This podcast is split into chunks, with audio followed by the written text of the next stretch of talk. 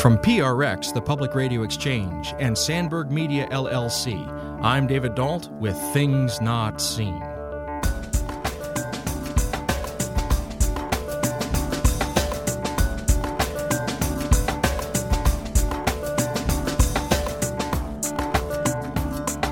an addict is doing something over and over again, you know, drinking over and over again or, or, drugging, whatever it happens to be. You've lost your free will. That's what I'm trying to say. It's a long way around to, to get to it. Your, your free will, your unobstructed free will is no longer operative for an addict. And that's why, morally speaking, when an addict falls in the confessional, for example, looking at it this way, they're not culpable.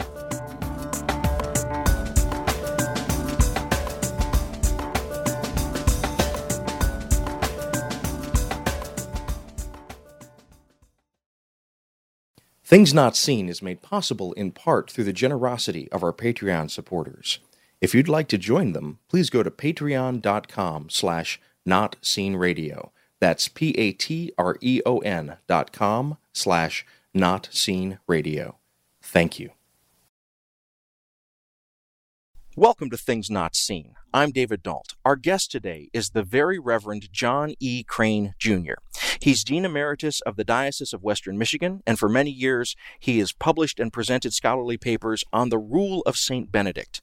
He's currently a reader that means a scholar in residence, at the Huntington Library in San Marino, California, researching and publishing on ecclesial history. He's an oblate of St. Boniface Benedictine Abbey in Munich, Germany, and he has also been professionally involved in 12 step recovery work since 2003. Today we're talking about his recent book, Recovering Benedict 12 Step Living and the Rule of Benedict. Father John Edward Crane Jr., welcome to Things Not Seen. Thank you, David. It's a pleasure to be here. So, before we begin our conversation, for the sake of listeners who may come from a recovery background and also so that you and I understand the parameters of the conversation that we're about to have, I'd like to have a conversation about our conversation. And uh, for the sake of listeners who may be unfamiliar with the 12 step tradition, there are 12 steps, as the name implies, but there are also 12 traditions associated with that. And in particular, there's the 11th tradition. And to paraphrase it, the 11th tradition says that we operate in this tradition by way of attraction and not promotion, and that those principles apply at the level of print, television, and radio. I will say for listeners, I come from a recovery tradition. Longtime listeners will remember that about me. But I will also say that I've spent a long time meditating on what it means to be a public voice who talks about recovery in the light of the 11th tradition. And I'm certain, because you've done work on this since 2003, that you, Father Crane, have also thought a lot about the 11th tradition and how anonymity plays into things like publishing a book or going on to a radio program to talk about the 12 step tradition. But for the sake of our listeners, if you'd be willing to share a little bit about what this word anonymity means to you in our conversation, I think that will help us begin to proceed so that everyone, both the listeners and you and I, understand what it is that we'll be talking about in this conversation and what we won't be talking about in this conversation? Yeah, that's a good question, and it's a good uh, launching point for discussion. It's interesting that from the publication of the Big Book in 1939, the only addiction that was addressed was alcohol hence AA, Alcoholics Anonymous.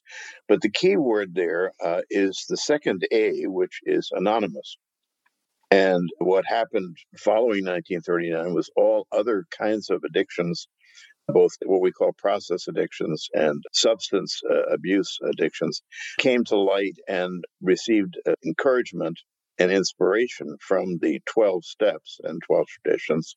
But each group that was founded had a second A in their name, whatever it happened to be. AA being the first one, then of course NA for Narcotics Anonymous, and so on and so forth. So that the A was always present, and that was key in terms of the, if you will, the DNA of the recovery movement, the anonymous factor.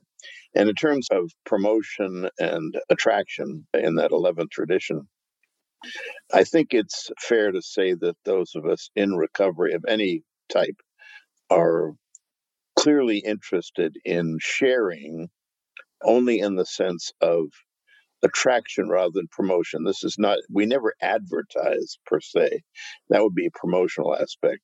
But we simply share, and the sharing is key to, to as I mentioned in the throughout the book, it's key to all the participation in meetings, uh, the sharing aspect.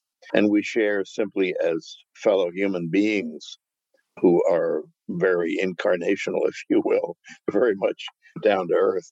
And that's the key part of it. The specifics in terms of identification with the person are not part of the movement. So the anonymity factor is part of, if you will, it's really part of the humility uh, in recovery. And so, if I'm hearing you correctly, when we're talking about these movements, these 12 step movements, an important part of this is anonymity.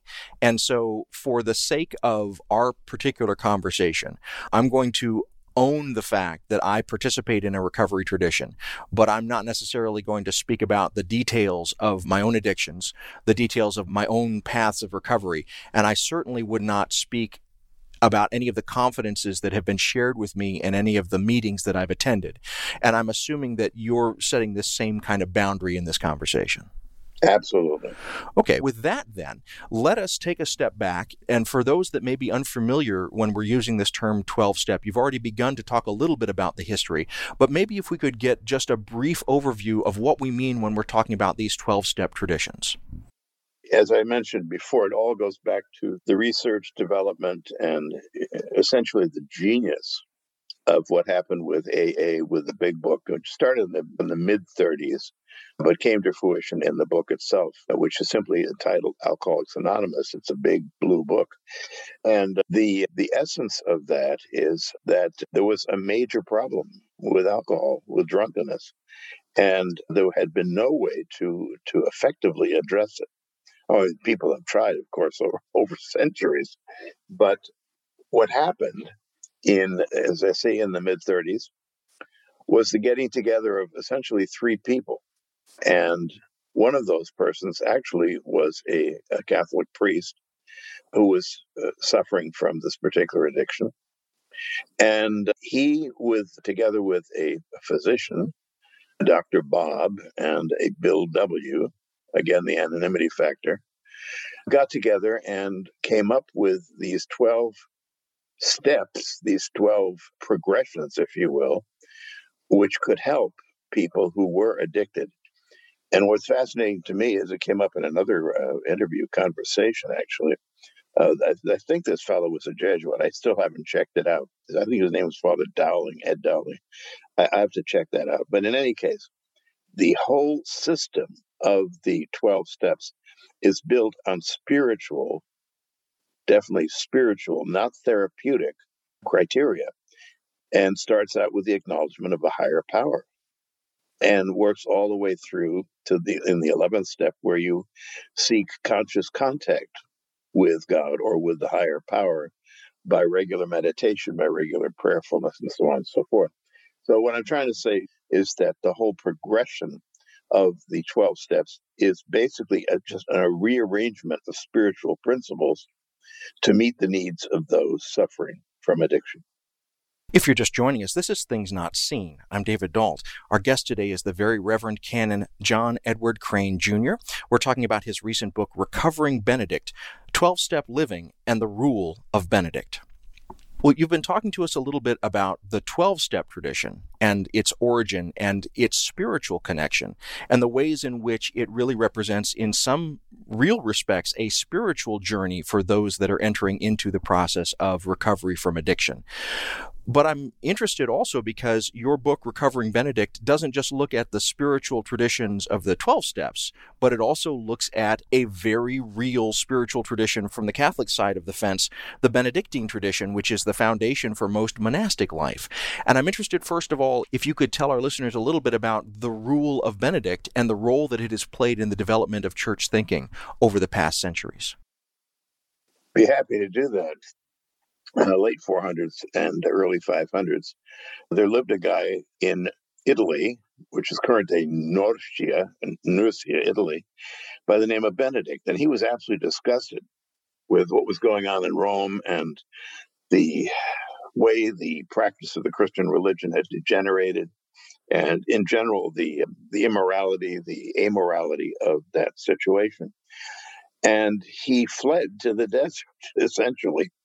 Uh, he went to a, a remote place in order just to bring in the 11th step here conscious contact with God. He wanted to have conscious contact with his creator, and he couldn't do it in Roman society. Others heard what he had done and they went out and joined him. He didn't recruit anybody, they just came out. Again, I, I think the principle of attraction rather than promotion would come in here. I hadn't thought of that, but it's true. And so around him gathered any number of uh, people who were monks, which simply means people who wish to live a solitary life. And so it started up right there, and he, it grew. It just grew by itself, such that he had to have some kind of format. This was not like our current century. This was pretty primitive, and you had a lot of wild people running around, and he had to have some order and harmony to his group. And so he created the rule of Benedict, which is, it sounds like a long thing. It's 73 chapters, but they're extremely short. It's a very short uh, rule. And it, it, again was so human, so incarnational. You've got to keep stressing the incarnational, I think, the human and the divine. But, Benedict was the most down to earth guy you'd want to meet. His rule is not uh, difficult, it's not hard, it's not ascetic, it's very human. And that is why the rule itself, the Benedictine rule, has become it is the father of Western monasticism. And that document has become the foundation document for practically everything that followed it in the Western Church.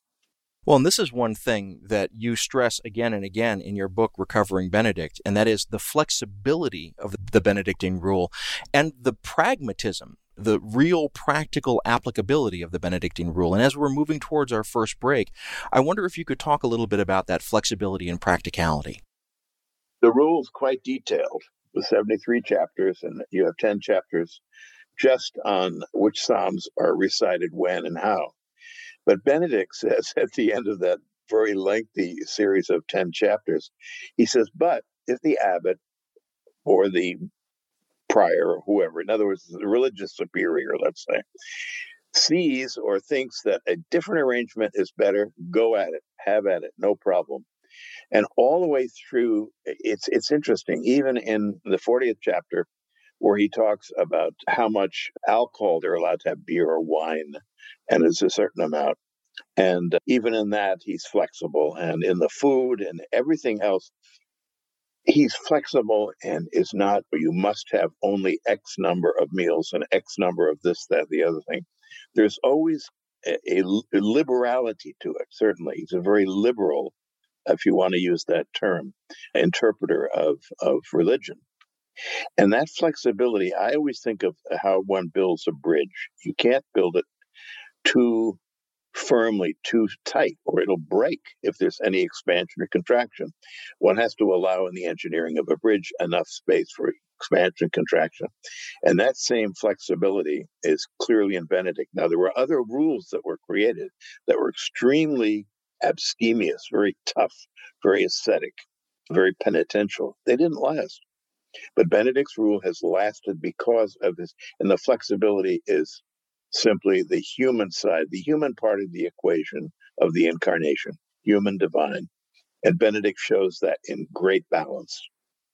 If you're just joining us, this is Things Not Seen. I'm David Dault. Our guest today is the very Reverend Canon John Edward Crane Jr. We're talking about his recent book, Recovering Benedict 12 Step Living and the Rule of Benedict. We'll be back in a moment. Each week here at Things Not Seen, we dive deep into the tough questions about culture and faith. Questions are a sign of growth, and it's way easier to hear the answers when others join in the asking. That's why I'm excited for our sponsor, beadisciple.com. It's the social hub for all your spiritual quandaries, one click away at beadisciple.com. Scroll through their affordable, ecumenical, accredited, short term online courses, all taught by content experts. Here you'll be in the company of others where it's safe to discuss hard questions.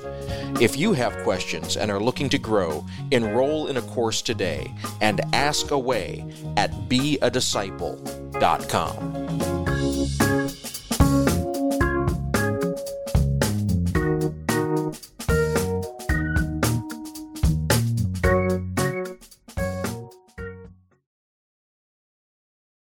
Welcome back to Things Not Seen. If you're enjoying these conversations, please go to our website, thingsnotseenradio.com. There you'll find nearly 10 years worth of these conversations, all available for free for your listening pleasure. Our guest today is the very Reverend Canon John Edward Crane Jr. We're talking about his recent book, Recovering Benedict 12 Step Living and the Rule of Benedict. One of the things that struck me about the structure of your book, Recovering Benedict, was how familiar it felt to me. And let me explain to listeners what I mean by that. For those of us who are in the recovery tradition, there are many books of daily meditations that are available to us. And some of the ones that I have used often in my own recovery have titles like One Day at a Time and The Courage to Change and Hope for Today. And they are divided into a little meditative reflection that you sit with Sometimes there's a scripture passage, but it's brief, but it's a way of starting your day or being with you in the middle of the day to help to keep you grounded and mindful of your walk in recovery. One of the things that struck me about your book, Recovering Benedict, is that it seems to have a very similar structure of daily reflections that are brief, but are designed to really bring out these wider questions. And so I'd like to ask you, first of all, about that structure. Was this intentional? A way of constructing the book. And how was it that you began to weave together not only your own reflections around recovery, but also the rule of Benedict? I was inspired by the work of Joan Chittister, Sister Joan Chittister of the Benedictine Order. She's from the Erie community of Benedictines. And she had published a book where the little rule snippets for the readings for each day were followed by her reflections. And I thought that was a particularly good model to use. In fact, the Erie community is, uh, when you read my introductory material in the book, the Erie community gave me permission to use their translation, which is a very modern, inclusive, uh, up to date translation of the rule. So that format struck me as something which was quite viable and Joan's reflections, she has it's in two editions. She's the second edition is the current one, but in each edition, she's uh, bringing in other uh, faith traditions. She's bringing in the social gospel dimension, and she's looking at it from a, a particular viewpoint. Excellent. She's a marvelous writer. But I thought this would be absolutely perfect uh, to do the same kind of approach from the recovery tradition because I am a Benedictine. I'm an oblate, oblate Benedictine. Uh, you know, and I read the rule on a daily basis. It struck me that they, the two are really akin to one another. And so that's why I decided to take the daily snippets, which I read every day. But by the daily snippets, let me explain what that means for the uh, listeners. The rule is supposed to be read uh, in monasteries three times a year to the monks. And what they do is they will, for a given date, for example, I've just opened the book to January 16th, May 17th, September 16th. On those days, you always read from chapter three in the rule. So the snippets come back three times a year.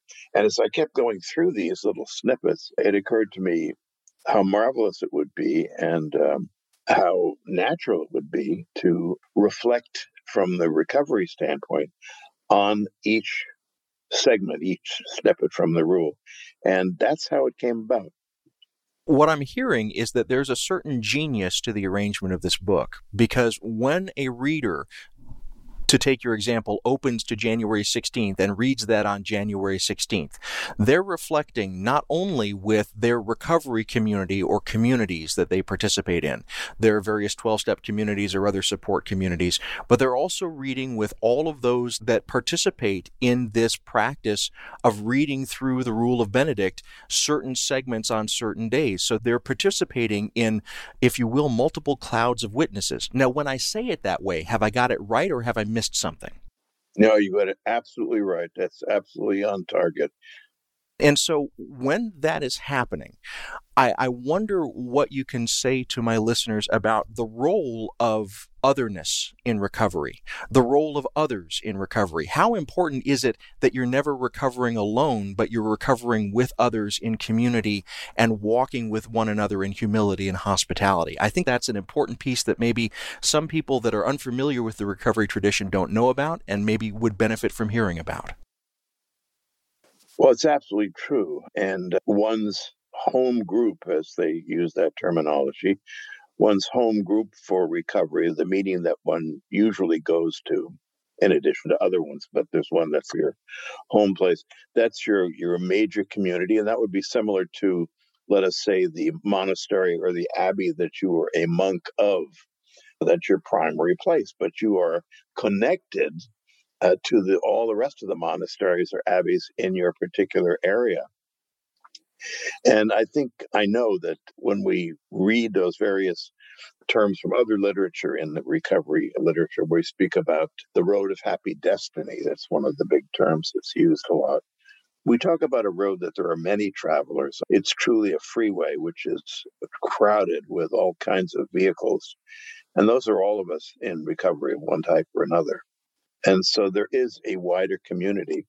And one of the things I do like about it, now that you've mentioned this, David, I hadn't thought about it, but it's, it's quite true that those who follow the daily readings in my book, they're not only following along with every Benedictine in the world who's reading those same readings, but they're following along with fellow travelers on this road of happy destiny that we travel, those of us in recovery. One of the things that I like about that is that you're really connecting the idea of pilgrimage in some way. And uh, oftentimes we think about monastics as staying in one place, but there's a real kind of image that I have of the person in recovery on a journey almost to a holy place, on a journey to a place where others are walking that same road and there's mutual aid along the road. And so I, there are a lot of images that are coming up for me at this part of the conversation. And I'm curious kind of how, as I'm saying these things to you, how do these resonate with you? Do these seem like they're landing in the right place or would you say them in a different way? I wouldn't at all say them in a different way. And I think I'd almost like to invite you to co author another book with me, as you have great ideas, uh, which says pop up here. No, it's absolutely true. It's absolutely true. And it's to a holy place. You mentioned a pilgrimage to a holy place. But remember that the word holy is the same root and the same meaning as wholesome. And so in our journey to recovery, we are seeking holiness in the sense of wholesomeness in the sense of healing. All those words are related. They're all uh, Germanic words, basically. Now, a moment ago, you said something interesting that I want to circle back to. You said that you reached out to the community uh, that surrounds Sister Joan Chittister and you asked their permission to utilize the translation of the Rule of Benedict that they had published. And you said that in part you were doing this because it was a more modern and inclusive translation. But I'm curious, did you also have to reach out to anyone in the 12 step community? Is the 12 step community arranged like a monastic community in the sense that there is an authority that you would go to for permission to use these ideas and these concepts in a book like Recovering Benedict? Uh, That's a good question. The answer is actually no, because the whole, how shall I put this, the whole realm of recovery is again something which is owned on a very broad band basis. What I was requesting there from the Erie community was simply I used their translation of the rule completely 100%. And the snippets are the identical from their translation. And for that, I had to request, obviously, specific permission. But you see, the whole realm of recovery in the anonymity aspect of it is one which is quite amorphous. We don't have any abbot or any religious superior. I forget the exact wording from the from the literature, but it's a shared it's a shared authority, if you will. That helps me to understand the ways in which you not only found latitude with writing this book, but also the ways in which you felt a sense of responsibility to certain communities and the different levels of responsibility. So that's actually a very helpful answer. Before we go on, let me take a moment and reintroduce you. For those that have just joined us, this is Things Not Seen. I'm David Dault. Our guest today is the very Reverend Canon John Edward Crane Jr., and we're talking about his recent book, Recovering Benedict 12 Step Living and the Rule of Benedict. I want to shift gears a little bit. We've been talking so far about the structure of your book, Recovering Benedict, but now I'd like to talk a little bit more about the substance. And the audience of your book are those that are walking the walk of recovery. And one of the things that you say about addiction early on in your book, Recovering Benedict, is that addiction presents to us a fantasy world. And I, I was curious about that because years ago, uh, when I first started Things Not Seen, one of the things that got me into doing this kind of work was an interview by Terry Gross, who is the host of a radio show called Fresh Air. And she had on an anthropologist by the name of T.D. Luhrmann. And Luhrmann had been working with communities that have a kind of practice that they call coffee with Jesus.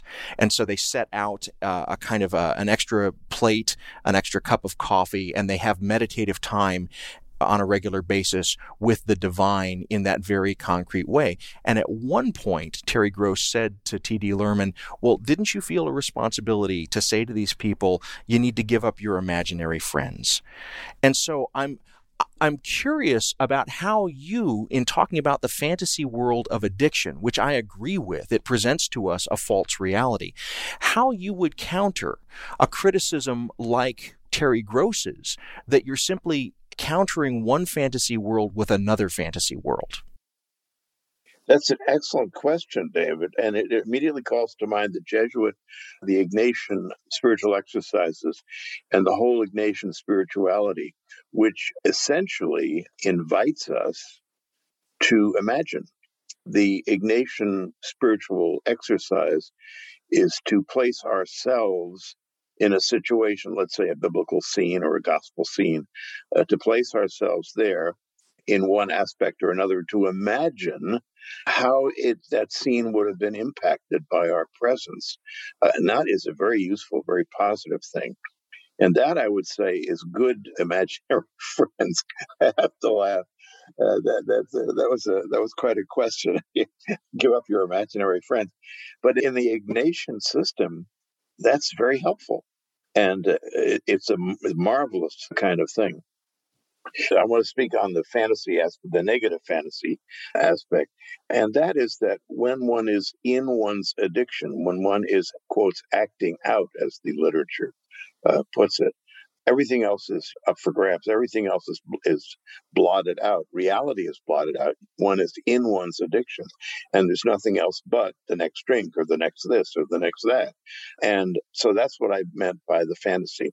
But there is a major distinction between, I think, what this little coffee clutch with Jesus, which was a great title in itself. What that was trying to establish as a meditative framework was very positive and very good. The other is not. Let's stay with that for a moment. This fantasy world that addiction presents to us, where other realities and other connections are blotted out. One of the ways that I've often thought about that is the line that I think comes from Martin Luther, and I may be wrong about this, but it's the notion of the homo incurvatus. In other words, the person who continually is curving tighter and tighter in upon themselves, like almost a wound up spring in a watch or a clock. And that tightness is, there's an energy there, but it's a very kind of inwardly directed, almost destructive energy. And so when I'm using that kind of image, this notion of the homo incurvatus, am I following what you mean by the fantasy world, or would you say it in a different way?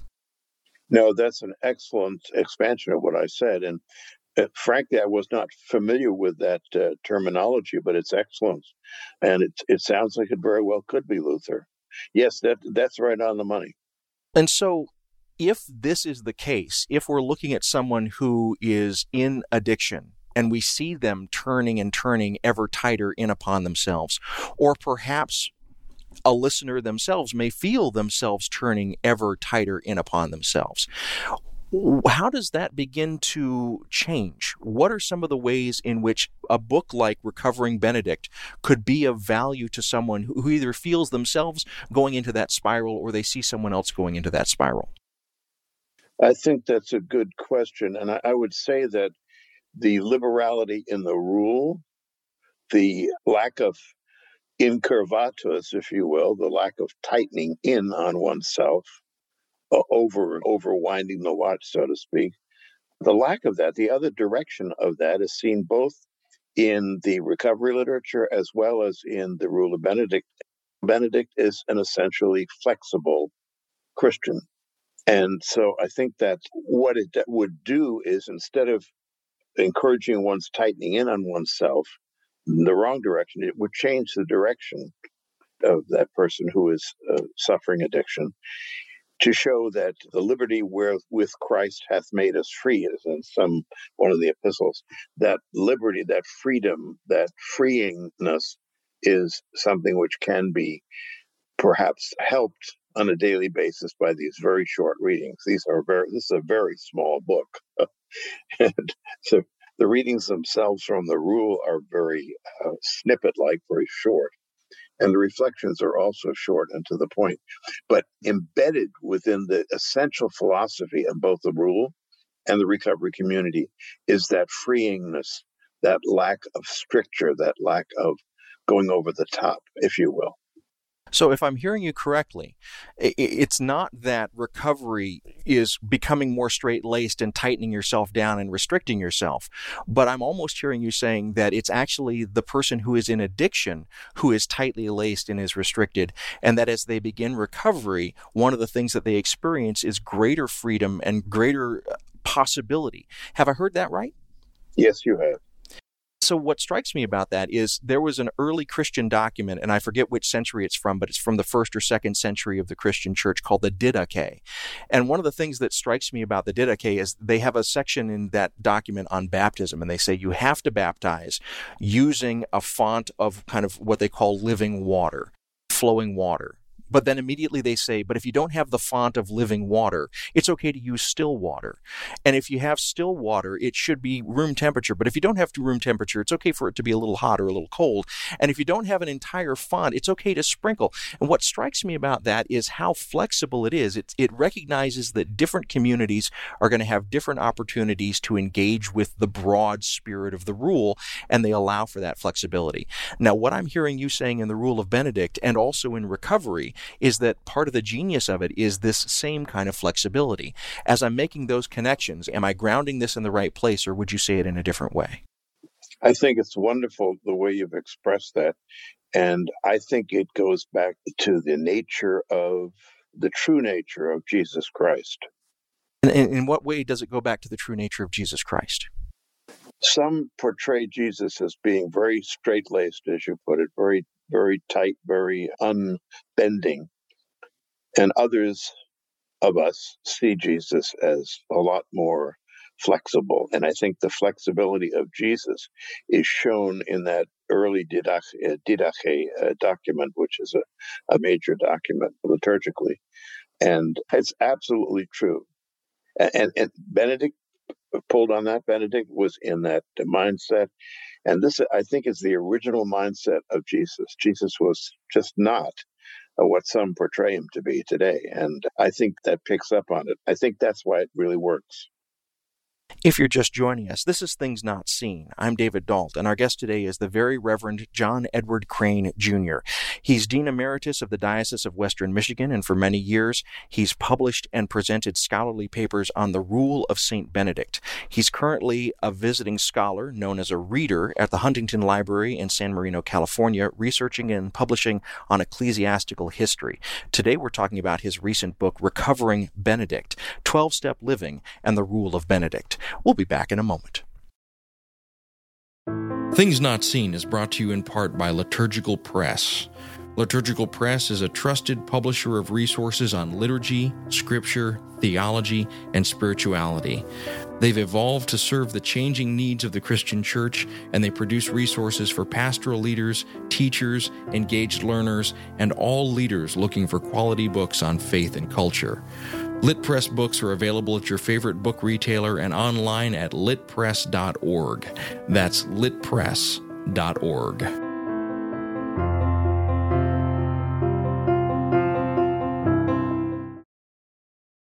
Welcome back to Things Not Seen. I'm David Dault. Each week on our program, we bring you a rich conversation about culture and faith. If you're enjoying these conversations, please go to our website, thingsnotseenradio.com. There you'll find nearly 10 years of these programs, all available for your listening pleasure for free. Our guest today is the very Reverend John Edward Crane Jr. He's Dean Emeritus of the Diocese of Western Michigan, and for many years he has published and presented scholarly papers on the rule of St. Benedict. Today we're talking about his recent book, Recovering Benedict 12 Step Living and the Rule of Benedict. There's a point in your book, Recovering Benedict, that I want to lift up. You talk about uh, turn away from your own will. And you say Benedict actually quotes the text from, I believe it's Ecclesiastes, turn away from your own will. And you say he could never have imagined how appropriate his words would later become for addicts. The addict's will is warped.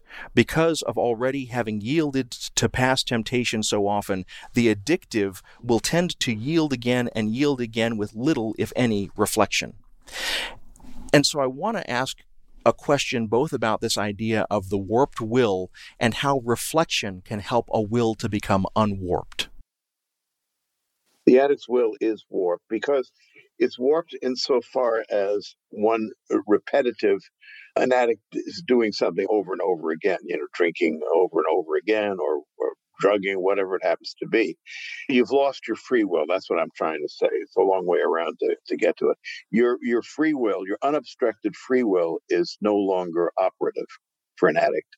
And that's why, morally speaking, when an addict falls in the confessional, for example, looking at it this way, uh, they're not culpable. They're not culpable because the, the condition of sufficient reflection and uh, the full use of the will is not operative. So by saying the will is warped, I'm saying that through repetitive indulgences in one's addiction, one has lost the power to resist. Once once one gets into it, your will is shot. You, you take the first drink or the first sip, and you're finished. And anything after that, you drink a bottle or what have you, you are not culpable morally for that.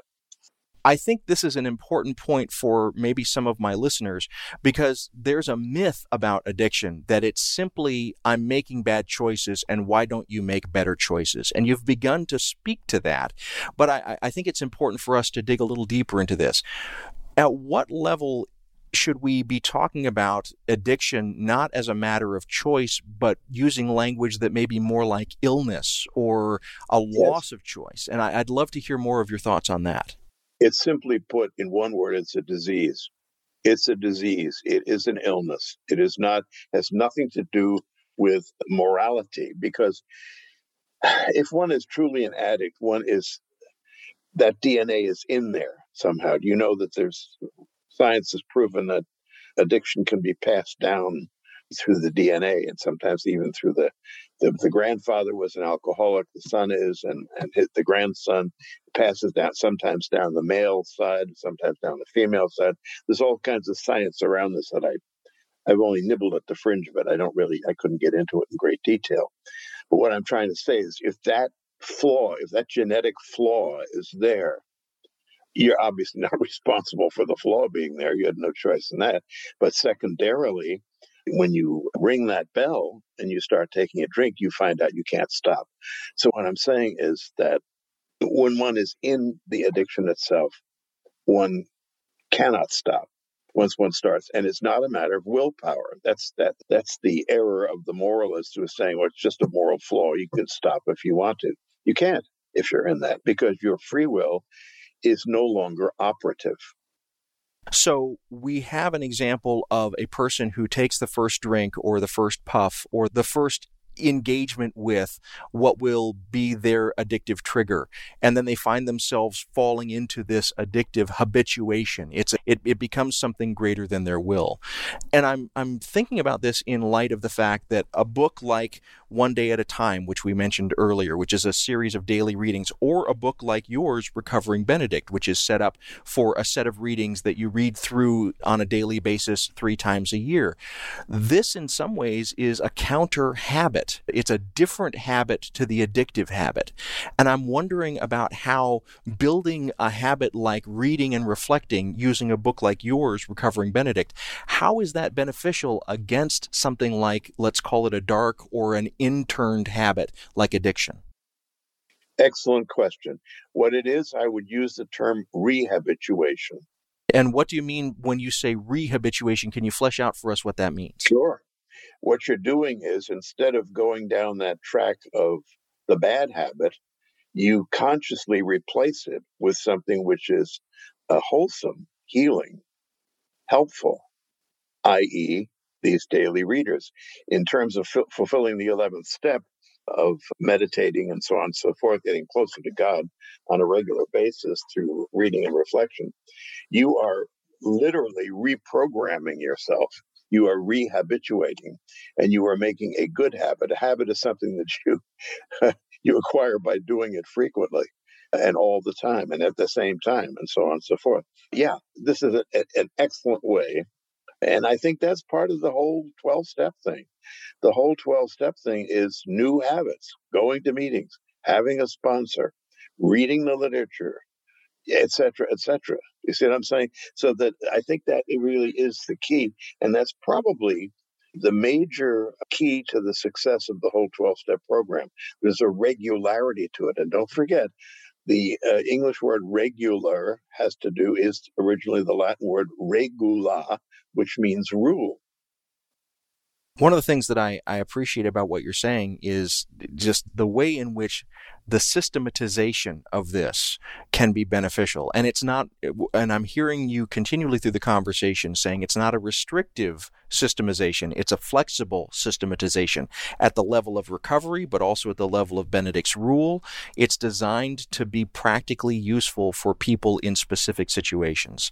But now I want to flip that coin a little bit because we've been focusing on the ways in which something like the Rule of Benedict or your book Recovering Benedict or the 12 step tradition the way in which this can be beneficial for the addict. And I think that there's something that we need to speak to for a listener who may be thinking, yeah, I know some people who are addicts, they're in my family. But this could also be useful for someone who's on the outside of addiction, who is in a relationship with someone who is addicted, who is journeying with someone who is in recovery. What are some of the ways in which a book like yours, Recovering Benedict, could be useful for someone who doesn't define themselves as an addict, but maybe is in a primary relationship with someone who is addicted? We know of the groups called Al Anon and S-Anon and all these Anon groups, which are precisely set up for those who are in relationship with uh, those suffering from addiction. And I think that these daily devotionals are very helpful for them as well, because in a sense, they're able to vicariously participate in what their loved one is going through. And I think that's very helpful. In a sense, it brings them into that larger recovery community, even though they're not primary members, as it were. They are associate members insofar as they associate with people who are suffering from the disease of addiction.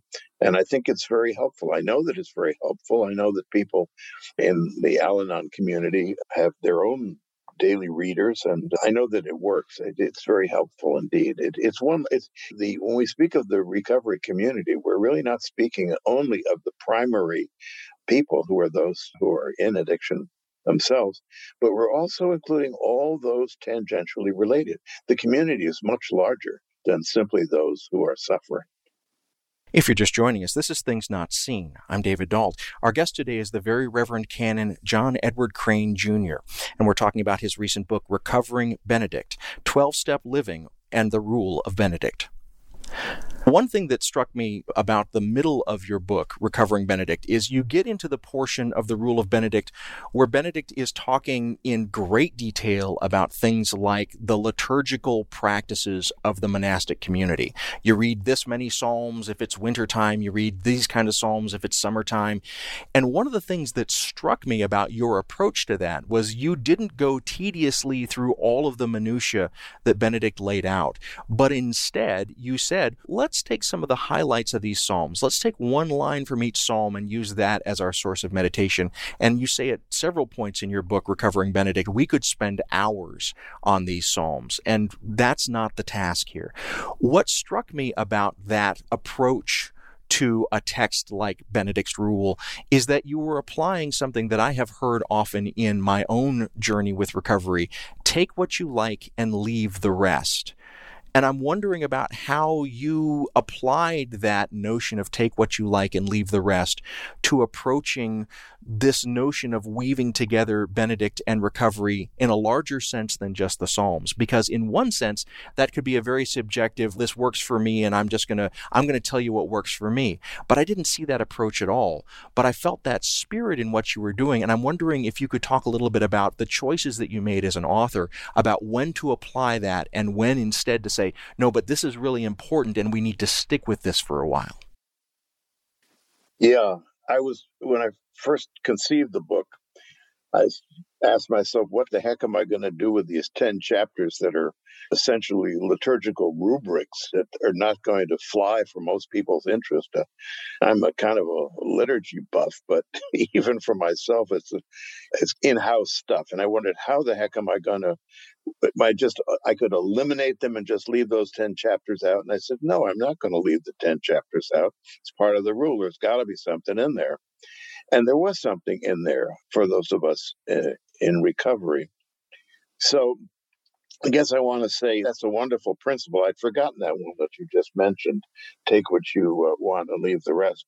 But if you think about it, uh, that's what Benedict said when he wrote this rule. When he, at various points in the rule, he says to the superior, But if this doesn't work for you, do it a different way, make a variation, improvise.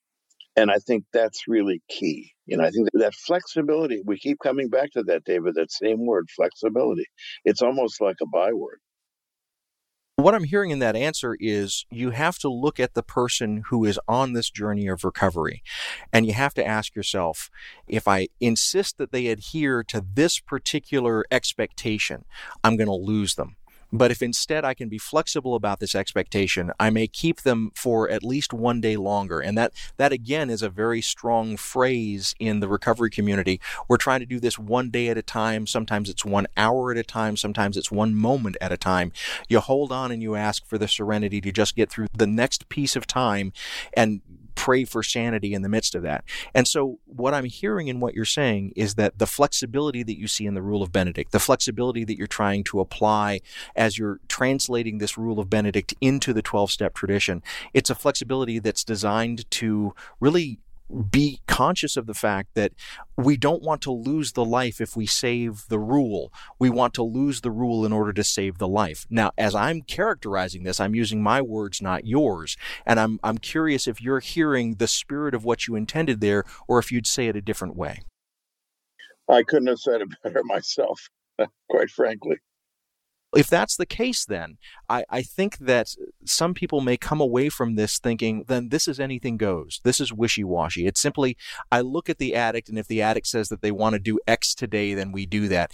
And I'm not hearing that spirit either. So for that listener who has gotten this far in the conversation, and they may still have that mischaracterization about your work, how would you correct that misapprehension that we're simply allowing the addict, we're simply allowing the person in recovery to write their own script? I'm reminded of a, a sign that was posted at the entrance to a church. it's a very liberal church, and the sign it's, the sign says it all to me. It, it said, "In this church, all are welcome, but not anything goes." I don't know if that I don't know if that uh, helps you at all in, in, in answering your question, but no, it's not an anything goes thing. I mean, if it were an anything goes thing, it wouldn't have lasted a century, and so this rule has lasted since about the year 520. And as we're moving towards the end of our conversation, I want to loop back to the first part of our conversation where we talked about anonymity and we set some ground rules. I'm not going to ask you about your own recovery. I'm not going to ask you about any details about your walk with anyone else who's been in recovery. But if you're willing I'd be interested to hear how working on this book, Recovering Benedict, and living for a season with both the Rule of Benedict and an intensive meditation on the 12 steps, how has your spiritual walk changed as a result of writing this project? That's a great question. I finished this book in uh, my abbey. I'm a, an oblate of uh, St. Boniface Abbey uh, in central Munich, Germany. I spent four months there finishing it. And I think living that, whenever I, I am at the monastery, I live the same life that the monks do. I'm at all the services and what have you. I think just the fact that regularity, ruleness, if you will, a regularity of the monastic life blended so well with the writing of this book that it's actually improved my own spiritual life in terms of my how I structure my day for my own regula, my own rule of life. And I think by blending these two aspects, the religious and the the other part of my life, it it has contributed to the systematic, much more systematic way of living, which is key, I think, in recovery. When we can't be just a will o' the wisp, anything goes type of thing. It's got to be regular, because that whole philosophy of life of do what you like, uh, do what feels good, what have you. That is playing right into addiction, and that doesn't work. But I think the writing of the book, the fusing, if you will, the melding of these two great works uh, of the Rule of Benedict and the Big Book and that whole philosophy, that that whole melding of those together has helped me personally. Well, Father John Edward Crane, I have to say, as a person who has been walking the journey of recovery myself, I found your book to be refreshing. I learned a tremendous amount from it. I was so thrilled to realize the parallels between this treasure of monasticism and this treasure that has helped to save my life, the big book and the 12 step tradition. I, I want to thank you, first of all, for taking the time to think about this and to write the book, but also thank you so much for taking time today to talk about it with me and my listeners. You're most welcome, David. I'm happy to be with you. We've been speaking today with the very Reverend Canon John Edward Crane Jr. He's Dean Emeritus of the Diocese of Western Michigan, and for many years he's published and presented scholarly papers on the rule of St. Benedict. Today we've been talking about his recent book, Recovering Benedict 12 Step Living and the Rule of Benedict.